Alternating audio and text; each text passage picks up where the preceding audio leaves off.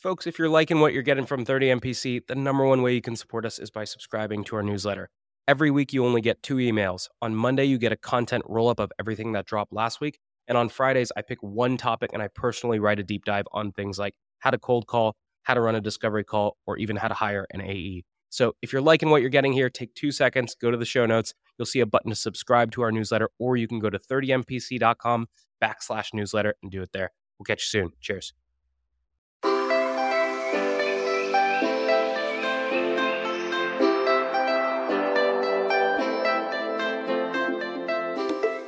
Morning, everybody, and welcome to this episode of 30 Minutes to President's Club. My name's Armand Farrokh. I'm here with my co-host, Nick and I'm here with our guest, the one and only Ryan Staley, the CEO, the founder of Whale Boss, going and hunting some whale deals. Nick, why should people listen?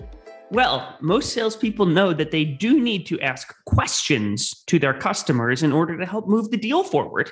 And Ryan has brought a whole host of wonderful questions that you should be asking in your deal process. Three, two, one. Today's tip to optimize your sales day is brought to you by Boomerang. If you get an email and the action required on that email is going to take you less than two minutes to do, do it on the spot. It's not worth adding it to your to do list, having to look at the item, remember what you need to do. That's going to take you more than two minutes anyway. So do it on the spot, get it off your plate. Now, we documented our best templates and tips to help you optimize your sales day with our friends at Boomerang, and you can get that documentation for free at the link in the show notes. This week's actionable prospecting tactic is from 6sense, who shows you the prospects who are most likely to buy so you can get more meetings with fewer activities. Personalizing cold emails requires you to only change the first paragraph in a trigger template. All you have to do is tie the research to the problem you solve in paragraph one, and then switch that out while you leave paragraphs two and three, your solution and call to action, exactly the same. And so we are giving you six of these trigger templates with our partners at 6sense. The link is in the show notes. Your ZoomInfo actionable insight tactic is called Jane's Moving Up. Why? Because that's the email subject line you'll use when you get a real time notice that your prospect Jane just got promoted. From there, in the email, explain how ZoomInfo helps rising sales leaders win their first 90 days on the job by highlighting coaching opportunities or supporting a team wide prospecting push. And you can try out this trigger based email template for prospect promotion and four other scenarios inspired by ZoomInfo's go to market plays. Link in the show notes. Here's my secret to being a sales superhuman it's auto reminders for everything. If I expect any reply from a prospect, I press Command H, and Superhuman pops it right back into my inbox if I don't get a reply in two days. That means if you handle an objection, if you suggest times for a meeting, or if you ask for cuts back on red lines, always create a two day reminder task and assume they will not reply. So if you want to follow up on time every time, you can get a free month of Superhuman by checking it out in the show notes. This actionable competitive tactic from Klue is the trap question. Steer discovery toward the winning zone. If we're competing with a podcast that has no newsletter or webinar series, we might ask a trap question like How do you figure out if those podcast listeners are making their way to your mailing list? And when you're in a head to head, there's no better way to prepare for your next competitive battle than with our trap questions and battle card templates from our friends at Klue. The link's in the show notes. All right, Ryan, welcome to the show. We start every single episode with your top three actionable takeaways. Let's get your three. Yeah, number one is the perfect customer profile. So, what this is, is it's the five by five by five method that helped me go from as a rep and then later as a leader with my team. I leverage this, but as a rep, helped me grow from basically barely hitting 100% of quota while working 60, 70 hours a week. And then I implemented this and it basically knocked off 20 hours a week of work while increasing my quota output to 140%. And so basically what it is is all you need to do is look at the top 5 biggest deals that your company sold, the top 5 fastest deals that your company sold, and then the 5 biggest losses and then look at the patterns across those and you'll see where there's that sweet spot of really big deals that move really fast that'll, maximize your time. Beautiful. What's number 2, Ryan? Number two is referrals for revenue. So there's four steps to this. There's the pathways, the peaks, the process, and the persuasion. And this is absolutely beautiful. It's, in my opinion, it's a new category that sits in between inbound and outbound. And what it does is it accelerates the sales process, sometimes cuts the time in half, while also making deal size 125 to 150% of the size. Now, the beautiful thing is The pathways, that's really like the incentives. Most people default to money or a gift card. A lot of times it's just helping people and being a good person by connecting them to someone who has a problem solved that they need to solve. Second one, the peaks. What are the emotional experiences that the buyer goes through and how to align and ask at the right time? The next step is the process. Okay. How do you drop that into an existing process and mirror that with your sales process so it's simple and hyper actionable? And then last is persuasion. That's built on the give to get model. If you give somebody something first that's customized and of value to them, nine and a half times out of 10, their number one question is, How can I help you? Very cool. Round us out. What's number three, Ryan? Number three is 12 questions that close over a $100 million. So, as a rep and as my team, one of the things I saw is there's certain questions that you can ask that make people extremely angry and others that get them to the customer or prospect to completely open up. And so they're really broken into three buckets. And we're going to get into the details in the show. But number one is where do I stand? Number two is how do we get this done? And number three is when can we get this done? Alrighty. So before we go into the 12 questions, you did the five by five. You looked at your biggest deals, your fastest deals, and then your five losses. What did you find in the sweet spot between those three that changed the way that you sell? Yeah. So it was super interesting because it was one of those days where I was so frustrated and angry, Armand. And it, and it was like I was working till two in the morning, cramming for a proposal. And I'm like, there's got to be a better way, right? This just sucks. There's got to be a better way. So if you look from a top down approach, right? And basically what it was is I looked not at the C level or not at the signer level, but I looked at the ownership level. Okay. Because that's the invisible force that influences everything. So whether they're venture capital backed, whether they're private equity backed, whether they're publicly traded, or whether they're private, those ownership structures totally change the focus and the priorities of people as you go through. So that's one example. Another example is the functional components down to a psychographic level. You know, are those customers that fit in those five biggest and five fastest deals? You know, do they like sports? Are they heavy drinkers? What do they enjoy outside of work? Right. Some of those details you get into. And then, you know, another one that I think is really, so many people forget this, guys. And it's like, it's the trigger event. And you're like, right, what's the trigger event? So, what I mean by that is if you look at a company that, let's say, recently merged with someone else. So, mergers, they always talk about synergies, right? Or I should say, uh, how they're going to improve and optimize it. And so, a lot of times they report to the street, we're going to say, because of this merger, we're going to have $500 million in cost efficiencies. And that's the CEO talking to their shareholders. So, obviously, that uplifts the priority of cost savings which a lot of time is a trigger event that we as reps or leaders don't get to. And that uncovers that why deals are getting done. And so then basically you hunt and find those. And so then you're not like chasing, you know it's the right time and, and they're really hyper responsive. So that's how I break it down. What people fail to do is they fail to learn from the losses especially there was a there were a series of events that were like we were getting these meetings booked on our calendars from a certain persona at Pave and Pave sells to multiple personas right? And what we found is that like every time we get on a call we'd be like it goes to the second call and it goes to the third call but for some reason it doesn't close. And so what we did is we actually like pulled reports and we were like hey let's look at every single deal that started with this persona and see how many closed. And literally of the hundreds of deals we were working on one close with that persona. And so now when we're prospecting, literally it's taken out of the SDR qualification criteria. AEs never focus on that persona. But the reality is like way too many people call these companies and God knows where the heck they're located with the wrong ICP, with the wrong companies, only to realize that the low hanging fruit is right in front of their face and they're not working their territory the right way.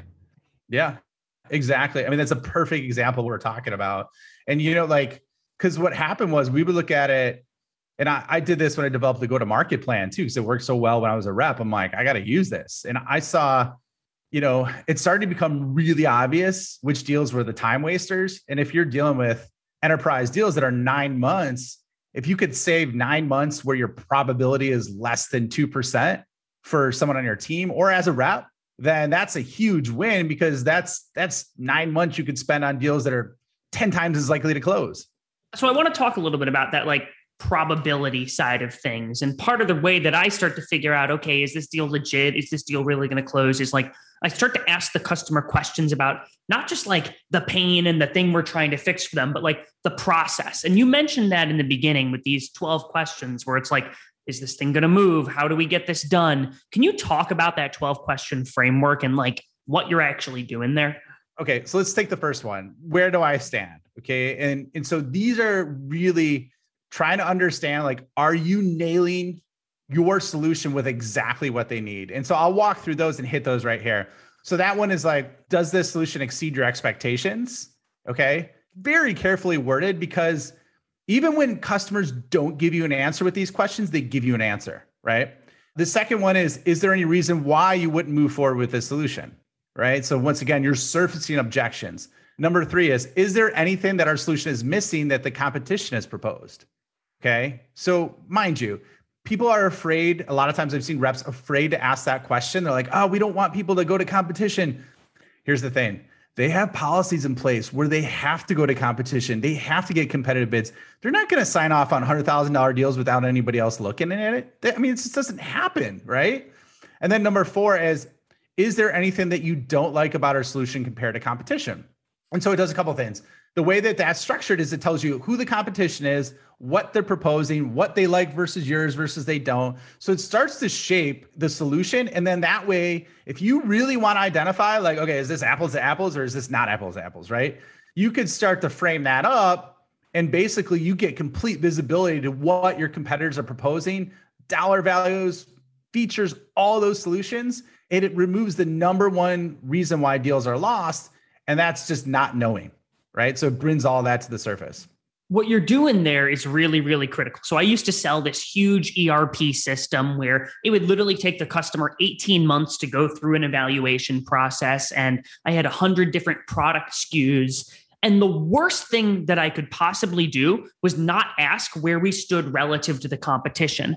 And especially what you're doing, you're saying, okay, is there anything that you really like about the competition that you haven't seen from us? Because it was an 18 month sales cycle, and there was no way they were going to remember every single product that we had shown them. And so they would say, yeah, we really love X feature that the competitor has. Like, we wish you had something like that. And I'm like, we literally showed that to you in the demo. And so one of the things you have to remember as a salesperson is while your thing is really, really close to your heart, like you're thinking about your product and your solution all day, every day, your customer isn't living it. And so we oftentimes have to repeat the same message two, three, four times throughout the sales process, not because your customer's dumb, but because they've got other things going on. And if you don't hammer that stuff, they forget.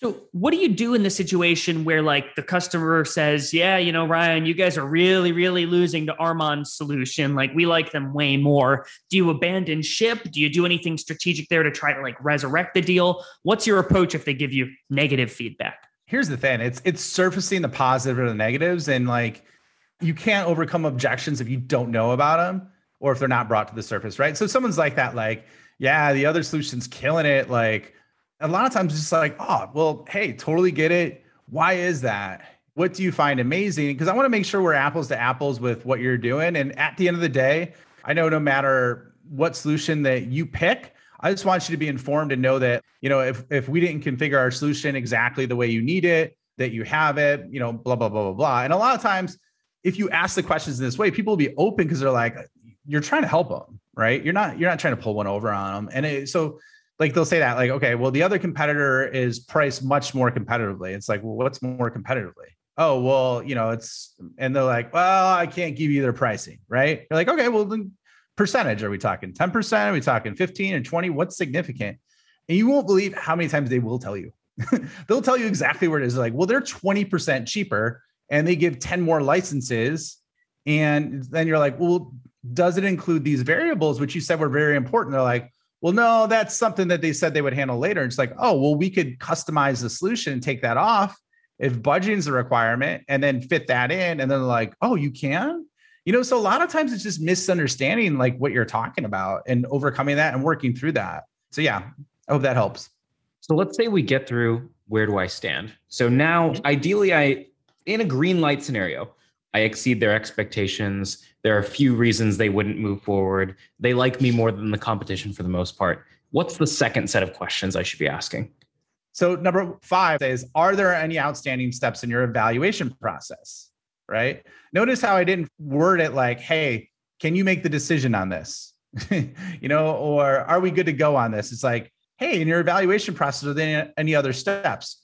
That's a simple way of asking, like, do you have to check with other vendors? Do you have to talk to operations if you're in IT and finance? Like that brings to the surface those areas. And a lot of times, additional players that you didn't know existed will come to the surface at the end of the sales process. Okay. Number six is, you know, if you're doing it right, you should be prepping and setting up the reference calls. So it's like, what's your feedback from the reference calls? Were they positive? Were they negative? Did you like the person? Right. And a lot of times, you know, once again, those they'll be like, yeah, really good. They liked you guys, but it's a different situation. Well, how is it a different situation? Right. Then you overcome that objection. Number seven is like, what steps are left in your formal approval process? This might sound a little redundant with the evaluation process. Evaluation is more surfacing sometimes basically competitors, and, and this is more designed around what's the step by step they need to do. And I'll give you an example. So for example, there was there was one opportunity. The deal was it wasn't a huge deal, but it was probably maybe 250k a year. So it was a good size deal. And what we found out is even though we were working with the CIO and the CEO, once it reached a certain threshold, they had to bring it to a board meeting. And so what happens is they're like, okay, well, we have to bring it to the board and let them know that this is a priority project. We want to move forward with it. And then the question is like, okay, you got to get dates. Okay, well, when's the next board meeting? The next board meeting's in three weeks. And what you're trying to do is set up a reverse close to implementation. That's seven. Number eight is what is your contract review process? And who are the people involved with that? Right. And so you want to get hyper specific because you'll there'll be weird people that crawl out of finance that you didn't even know existed, especially with bigger deals that you got to handle. And so those will get to the surface. You include that in the timeline. And then number nine, and, and this is probably what you hear, but if you do it this order, you're like, okay, well, the deal size is going to be X. So what level do you need to sign off for that? Who's the final signer? And here's the weird thing, Armand and, and Nick. We were doing this and we were working a deal with Lowe's, okay? Like Lowe's Home Improvement. They were spending $1.2 million a month on the solution we were proposing. And so we were working with some high level people there. However, the person we were working with was a senior director of, of sourcing. And that guy had budget responsibility to save $50 million a year, right? That was his, that was like his reverse quota, right? Guess what his sign off approval dollar amount was? It was $50,000. he had responsibility for $50 million and he could only sign off for $50,000. So the name of the company, the title, the vanity components don't matter. That's why you got to ask these specific questions because that's when deals sit there for months and months and months and months. And you're like, why are these not closing? My guy said we're good to go right? That's because he's got to take it up four other levels. All right. So we've got through the how do I get this done questions. What is my final bucket of questions I can be asking? All right. Final bucket is when do we get this done? Okay. So this is for predictability of forecasting and then also for your own personal sanity. So you just don't have those deals that float out in the space. So these are really designed, these three questions, to co author a closing project plan with your prospects so that basically you could be the guide throughout that process. So, kind of like what we did on the previous step, we, we understood okay, their evaluation process, evaluation is external, right? How do they evaluate that they're making the best decision in terms of who they're picking? And then the uh, decision, or I should say, the, the the final approval process. What's the steps, right? Okay, so number ten is like, what's your time frame for implementation? I started to reference that on the last one and you're going to find answers that are all over the board. They'll be like, "Oh, well, we, you know, I think we, we could do this in three months." Sometimes it'll be like six months. You're like, "Well, why so far out?" And they're like, "Well, you know, it probably takes two months to implement, and then we got to do this." And then that's the way where you back them into it more. And you're like, "Well, actually, we could implement in two weeks." So here's the dates you told me. It looks like with the whole entire process that you have, that puts us out about a month you know, we go through contracts, that's another two weeks. So we could actually implement in two months. Would that be good for you if we could do that? You know, is that aligned? Would that be better than six months? Like, yeah, that would be that'd be amazing, Ryan. Right. So that's one example. Ryan, one thing to, to add there, I've head prospects, I'll ask them like, "Hey, like, what's sort of your sense of when you're hoping to be live with this solution?" And I've, I don't know, like ten percent of the time, the prospect says yesterday, like trying to be funny in their way of saying, "Oh, I need this really quickly," and that doesn't really help me. Other than it's like, okay, this is urgent. And so, what somebody taught me to say is like, okay, well, I don't sell a time machine a solution, but realistically, if you're saying yesterday and you want this now, like really when are you hoping to get this thing stood up like you shouldn't accept a fake answer as an answer when they say yesterday. Oh exactly. And and I, I haven't used the time machine close but like another one would be like for that is just like well why why would you need it done yesterday? Like what's what's driving you for to make it that level of priority mr customer? And like that the cool thing is with that you might find out something really important that you didn't know about that's driving it and then you just keep pounding that in their head You're like okay well you said the ceo needed this how fast can we get that done? Does this mean you want it done as fast as possible? Yes. Okay, let's do that, right? Here's the fastest I think we could do it. And then you timeline all those steps out to make that a reality. It's like, because then it's basically like you're giving them a task list of what to do and who to do it with, but it's based on their decision, not yours, right? So, yeah, I love that. 11 is what steps need to happen in advance of implementing. Those are those like security, uh, you know, you have to pass through security, you have to pass through this, you know, just hoops you have to jump through to get it done. What do you do when you have a prospect who doesn't know? Like maybe you have a sort of unsophisticated buyer who isn't sure like what needs to happen. Where it's like, oh, we haven't really bought an ERP system like this before. So like I'm not even totally clear on like what our whole org needs to check this off. That's the beauty of this process because like you're taking them by the hand and you're like, okay, well, is there a similar solution like dollar value to the ERP or of complexity that you've implemented before? No. Okay. Well, who can we talk to that, that knows that? Right. Well, I guess I got to talk to my boss. When can you talk to him? How soon can you talk to him? Okay. Well, I have my one on one every Monday. It's like, okay, can you talk to him next Monday and then like find out what that is so then we could finish building out this plan? That's kind of how I would handle it. And then last but not least, it's just like, are there any additional meetings that need to happen prior? And so that just surfaces like, other people that they have to, and I'm doing air quotes, guys, run it by that are not necessarily decision makers, but they, those people need to be comfortable with the solution before you know the thumbs up is given. So that that one's really important as well. So yeah, that's the stack. That's 12. And a lot of times, you know, it's going deeper. And the best thing you could do if you don't know or something's confusing is just ask, like, well, why is that? You know, just be curious. Why is that? You know, and so, uh, yeah, that that's helped a lot with really big deals. And so, oftentimes you find you're in these deals that they're wasting your time, right? Maybe you've got the wrong person on the account. Maybe you're in the wrong part of the organization. Maybe it's the wrong company, right? And so you recognize that this deal is stalling, but maybe you think the company's still good. What's the best way to re jigger your deal so that you either get to the right person or you reorganize the sales cycle so you can sort of start from scratch? Yeah. So that's a great question, Armand. It's near and dear to my heart because we made an $18 million mistake. It's like 23 months. We went through 31 competitors and we lost to the 32nd competitor. So it was like an RF, like a grisly RFP with hundreds of pages and loads of crap that you had to deal with. And so, anyways, we learned from that. There's two questions that you could ask that surface whether you're in the right place and spending with the right time and the right people. And so, those two questions are who actually pays for this now out of their budget? And if it's it's a partial solution, let's say like so let's say it spreads across three departments. You know, it might hit, let's say, marketing, it might hit operations, and it might hit, you know, the the business component, right? They still allocate dollars they have to. That's just the way the accounting works. So what you'll find is sometimes one department will pay for 70, the other 20, and the other 10. So you better darn well have alignment at that 70% group. And that needs to be the key focus area. So that's the first question. The second question this is what bit us in the butt with that $18 million mistake.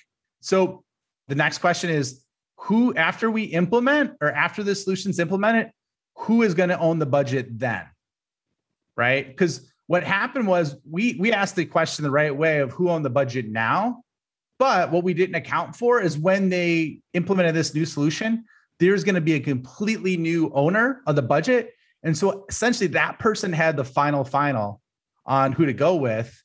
And so what happened is we took those learnings from that and then ended up closing a $20 million deal in like three quarters of the time, even though we lost that $18 million deal before. So big learning. So anybody highly, highly recommend you ask those two questions at the beginning of every sales cycle. So Ryan, in the beginning, all the way in the beginning of this episode, you talked a little bit about like asking for referrals. And one of the things you talked about was like the timing of like when they're at peak emotion. And so oftentimes a customer is at peak emotion when they sign the contract or when the thing goes live and they're really happy that, hey, the software actually did what we promised it would. So, like, I want to put you in a situation where you're sitting in the room with Armand again He's that champion who got the deal done and he is thrilled. He's happy. What do you say to Armand in that situation to solicit a referral? Yeah, I would ask him to rate his experience on a scale of one to five. And so then how to ask him is basically you just kind of say you have him rate you and you're like, okay, cool. So we're we're four. I noticed that you're connected to these three people. And these three people, by the way, are, are people you need to have ready when you go in. I know you're connected to these three people. Would you be cool if I sent them an email and then copied you just saying, like, hey, we just implemented, Armand gave me a five and was really happy. And I'd like to talk to you because we're spending more time on our customers instead of new business development because that's what we're doing as an organization. We're spending more money on customer success and product than on chasing new customers. And I want to work with more people like you. Right. And so most of the time, they gave you a good rating. They don't want to go back on their word, right? Next thing you do, you made it super easy because they don't need to do anything. They're just you're just basically CCing them on the email. And then last but not least, you're giving them a good reason, which I could go into, but it's in uh, Robert Cialdini's book, Influence. Basically, people that were waiting in line to get copies, right? Now, this is Cialdini's book based on 30 years of psychological research. If someone just is like, hey, can I cut in line, right? 60% of the time, they're like, sure. But they're like, hey, can I cut in line because I'm running late for this meeting? That number went up to 94%, right? And then if they say, hey, can I cut in line? And they give a reason that made no sense whatsoever, just made no sense. Guess what the percentage went up to? It's still super high. It's like, I think the example I've heard that study, it's they say, can I cut in line? I need to make some copies. And it's like, yeah, you're li- we're literally all in line to do this. And people still let you. And the lesson there is you got to just ask because already you're at 60%. But then if you give a reason, and you should do this, salespeople should do this at any time that they're asking questions, is always be prepared to give a reason for the question that you asked to justify the reason that you asked. So I love that. I love the line about we're trying to invest more in customer success than new business development. Hence why I'm reaching out via a present customer. So we're running out of time here, Ryan, and we got to move to our final question. And so the final question is this We've talked about a ton of really great things that salespeople should be doing in their sales process. Now let's flip that on its head and let's talk about the final question, which is what's one bad habit that you see a lot of salespeople exhibiting that you think they need to stop doing because it hurts them more than it helps? Okay, this is happening right now. And I literally just went on a rant on this. Okay. Big, big. Listen, listen. Like I grab you by the shirt. Listen to me, right? For this one. Don't use the pandemic as an excuse not to meet your customers live. Okay. If you're trying to sell big deals, their job is at risk. I just met with someone yesterday that that I had short Zoom meetings with, completely transformed the relational experience I had with them because I went to lunch with them. Don't use that as an excuse find a way to meet with them live. It doesn't matter if their their office is locked down. They want to get out too. Take them out to lunch, take them out to coffee, take them out to dinner. It'll be worth your while and you will be different than 99% of everybody else out there who's saying I can't meet with them because their office is closed. Take advantage of it. It's a huge huge very old school. It'll work well though. Awesome. Ryan, thank you so much for joining us today. Before we jump off, is there anything that you want to plug or promote? So yeah, if you are loving podcasts because you're listening to this show, come check mine out too. It's called the Scale Up Show. I interview a lot of founders. I do have revenue leaders on as well. So a little bit different format, but I, I have actionable insights every episode. So yeah, if you want to check that out, that'd be awesome. Beautiful. Everybody go check Ryan and his stuff out and stick around for a 60 second recap from me and Armand coming up soon. Otter AI's Otter Pilot for Sales gives you the freedom to sell on your discovery calls by taking notes for you. One of the best ways to deepen your discovery is to ask your prospect about the impetus behind their goals. So when a prospect tells me they want to advertise on more sales podcasts, I'll say, well, it's not every day that you wake up and decide you want to sponsor a podcast. What's causing you to even explore this in the first place? Now, we put together the ultimate discovery checklist with our friends at Otter AI, which you can get for free at the link in the show notes. Today's deal acceleration tip is brought to you by Demandbase. If you want to save a ton of time as a salesperson and be more relevant, I recommend you prioritize your prospecting by those prospects who are showing buyer intent. It'll keep you from making a bunch of noise and reaching out to folks who aren't in market, and instead you'll reach out to folks who are in market. Now, we built a bunch of templates to help you prioritize, accelerate, and win with Demandbase, and there is a link to those wonderful templates in today's show notes. Today's prospecting tip is brought to you by Woodpecker. When you're sending a sales email, you generally want to avoid putting punctuation in the subject line. If you've got an exclamation point, it makes it seem like you're shouting at them, look at this amazing offer. And a question mark just smells salesy. So avoid punctuation. Now, if you want to steal my full sales cadence from my friends at Woodpecker, there's a link in the show notes for you to go get it and try it for free. Your top four takeaways from this episode with Ryan Staley include number one, in the five by five by five, what you got to do is figure out those five deals that you lost and try to get rid of those deals on the front end of your deal process and instead replace them with your biggest and fastest moving deals. Try to figure what that is up front. Number two, ask questions to determine where you stand in the process before you spend three, four, five months in the sales cycle. That brings us to number three. One example of that may be hey, what are things that your competitors have shown you that we haven't? Or where are our competitors better than you? And lastly, that brings us to number four as well. You can start to ask Are there any outstanding steps in your evaluation process? So you force them to think about what are the key steps to get this thing done. Alrighty, Nick, how can people help us out? Well, sometimes at the end of the show, I ask our listeners to write a written review of the show, but that's a lot of work. And you know what? I don't want to make you guys work that hard this week. If you haven't reviewed the show, you also have the option to give us a rating, like you know, those little five stars in Apple. And I don't want you to do a lot of work. Just go and click the five star and then move on with your day. It takes about 0.2 seconds and it's one click to change a life. We'll see you next week on 30 Minutes to President's Club.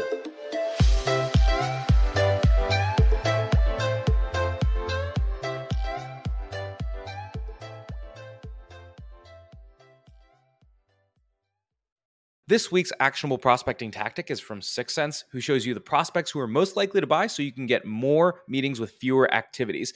Personalizing cold emails requires you to only change the first paragraph in a trigger template. All you have to do is tie the research to the problem you solve in paragraph one, and then switch that out while you leave paragraphs two and three, your solution and call to action, exactly the same. And so we are giving you six of these trigger templates with our partners at 6sense. The link is in the show notes. Today's deal acceleration tip is brought to you by Demandbase. If you want to save a ton of time as a salesperson and be more relevant, I recommend you prioritize your prospecting by those prospects who are showing buyer intent. It'll keep you from making a bunch of noise and reaching out to folks who aren't in market, and instead you'll reach out to folks who are in market. Now, we built a bunch of templates to help you prioritize, accelerate, and win with Demandbase, and there is a link to those wonderful templates in today's show notes.